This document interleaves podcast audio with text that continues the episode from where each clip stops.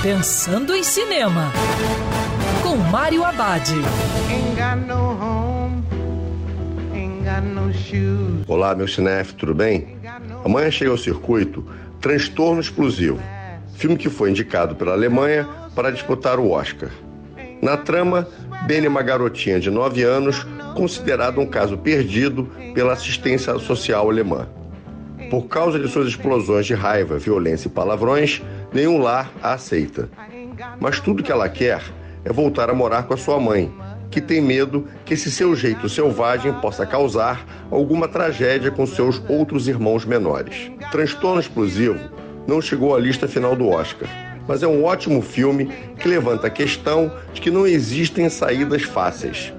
Benny é um exemplo de jovens com problemas que não conseguem se encaixar no sistema. E fica a pergunta: o que fazer?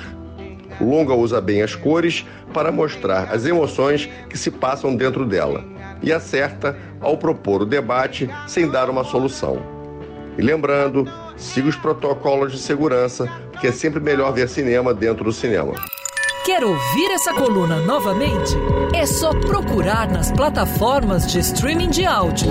Conheça mais dos podcasts da Band News FM Rio.